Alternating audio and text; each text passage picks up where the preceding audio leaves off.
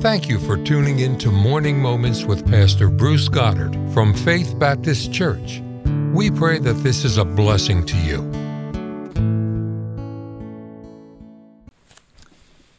Welcome. Thanks for joining us today on our Faith Baptist Church podcast. Before I get going, I want to mention that um, we introduced a new podcast at our family conference. And um, I know some of these you may be listening way late, but it was in October of 2023. We had our family conference, and uh, at that conference, we introduced a, a, podcast called Hope for the Home. And I'm sure you could find it easier than me, but um, it's from our church, from Faith Baptist Church in Wildomar. But to this podcast is just dedicated to the family. We are we're just suffering in America because of terrible homes. Uh, we're not training young people to have good homes, and parents are not being trained how to raise good children, and and our culture is is destroying all traditional values that built good homes, that built good churches, that built good schools, that built good a good nation, and so um, that podcast. It's not um, it's not just one preacher. It's it's all kinds of preachers, and some of them in heaven already. Most of them still living but principles on marriage and um, principles also on child training. So I want to encourage you, if you're married, if you have children, uh, visit that uh, podcast. Might be some helps for you there because we've got to work on having godly homes. And I love what I heard John Rice say many, many years ago. Someone said, uh, How do you know your kids will turn out right? And he said, Because I'm going to turn them out. Now, I don't know that we've got any dramatic promise. John Rice might have had something because he was a better Christian than me. But I know this uh, I worked at it. My kids are all grown, all married now, but I worked awful hard at it. And I spent a lot of time, a lot of prayer, invested a lot of money. And I wasn't nearly as worried about my retirement as I was my children turning out honoring to God. And um, um, anyway, there's a lot of things in that podcast might be a help to. Hey, this morning, um, I want to mention a couple things about about evil. Now, some weeks ago, I, I had another lesson on evil. And I think our culture is really shy on this thing of understanding evil. Evil is a living, moving thing. It's like crabgrass or a fungus or mold in your walls. And, um, and it's got no morality. Evil does not care who gets hurt, evil doesn't care who gets helped. It just wants to infect and destroy. Um, in Genesis 6 5, uh, around the time of the flood, uh, Noah's flood, uh, God saw the wickedness of man was great in the earth, and that every imagination of the thoughts of his heart was only evil continually. And that's before the flood. Well, the flood, the ark was built, the flood came, and uh, they're off the boat, and God makes a promise about not flooding the earth again. And in Genesis 8:21 he says, "For the imagination of man's heart is evil from his youth." Uh, the fact is, people are evil. There's evil in us. If we don't get saved and we don't yield our lives to God, there's there's no end of the evil that we have the potential of being involved in. Um, there's just evil. I, I, thought of some Old Testament stories. Athaliah, she's a wicked queen. She killed all of her own sons. They were semi, I don't know, they could have been teenagers or adult sons, but she killed all these boys so she could be the queen in 2 Kings 11. And then there's Jehoram. He killed all his brothers, same scenario, killed his brothers so he could be king. That's Second Chronicles 21. Uh, there's a guy named Adonai Bezek, and I don't know if I'm pronouncing that right, but it's how I've always pronounced it. Somebody was making fun of me the other day, and they said, I never heard it pronounced that way, but I thought, well, you didn't tell me the better way, so I'm sticking with it until I get corrected. But uh, he says, Three score and ten kings, having their thumbs and great toes cut off, gather their meat under my table. That's Judges 1 7. And and uh, what an evil man. You know, kill your enemy, okay, but to just cut off their thumbs and their big toes, they can't hold a sword. Uh, they're not going to be able to to naturally hold a bow and arrow in the proper way. They're they're not going to be warriors. They're they're not going to be able to handle those primitive farming implements. They're they're not going to be able to fight or defend themselves. He just he turned them into into little corrupt beggars underneath his table, living on crumbs. And again, kill your enemy. I, I know there's times war comes and, and there's death. We, we, decent people don't torture and humiliate. That's just evil. But we don't see a lot of evil. We're seeing a lot more of it. We, we don't have as much evil as a lot of the world because we have so many churches. We have so much Bible. And I'll tell you, there's evil in the world, and it's spiritual evil and it's physical evil.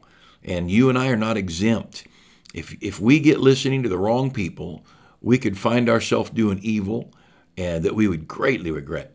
Every one of us is capable of, capable of evil deeds and also of being a victim of evil deeds. And I, I teach a junior seniors uh, class in our Christian school. And one of the things I talk about is going through the, the world alert.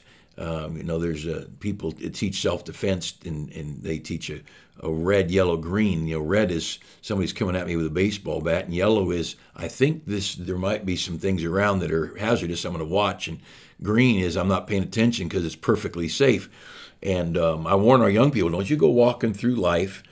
Go, don't go walking on the street with two earbuds in, reading your phone, unaware of everything around you. That's that's green. That's total unaware. Um, at least live in yellow. Be, you know, one earbud. Have your eyes up. Be looking. Be aware. Most victims are people who don't pay attention. That's car accidents or anything else in life. Um, I know sometimes God allows evil into our lives. He did it with Joseph. He did it with Daniel and others. But um, I teach the kids with driving. Uh, keep your eyes open.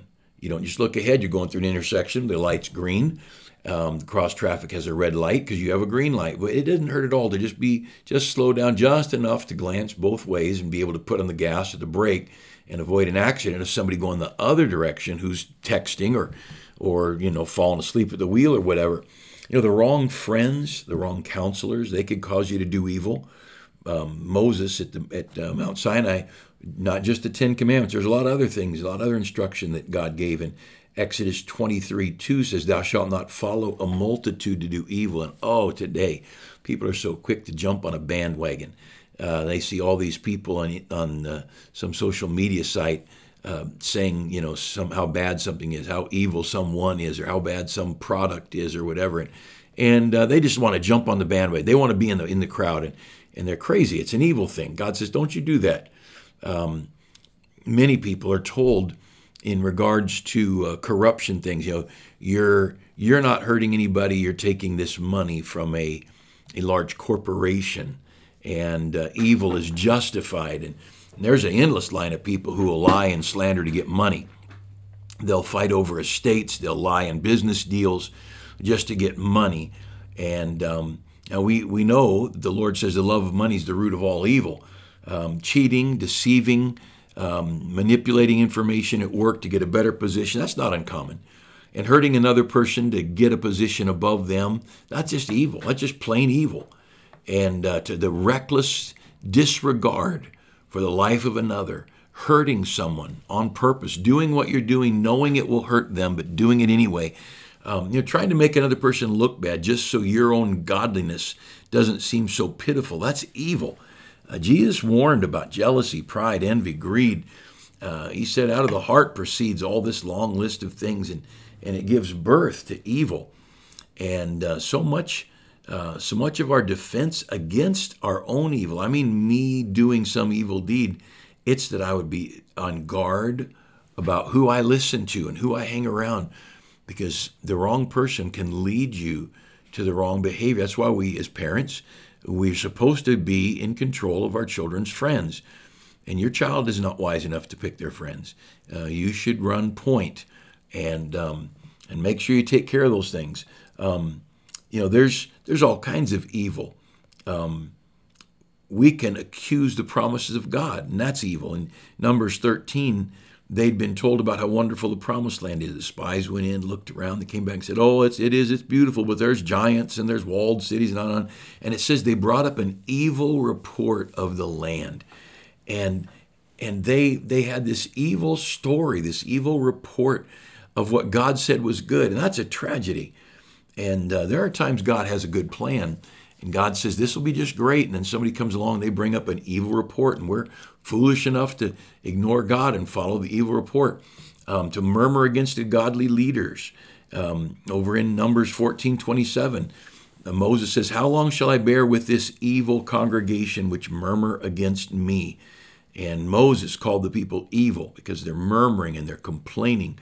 Uh, you know, there are religious leaders who try to turn you away from the Bible and, and turn you away from the things of God um, and God calls them evil in Deuteronomy 13 5. Um, to slander a person, to make their name bad, that is evil. Deuteronomy 22 14. In fact, in Titus, in your New Testament, Titus 3 2 says, To speak evil of no man, to be no brawler, but gentle, showing all meekness unto all men.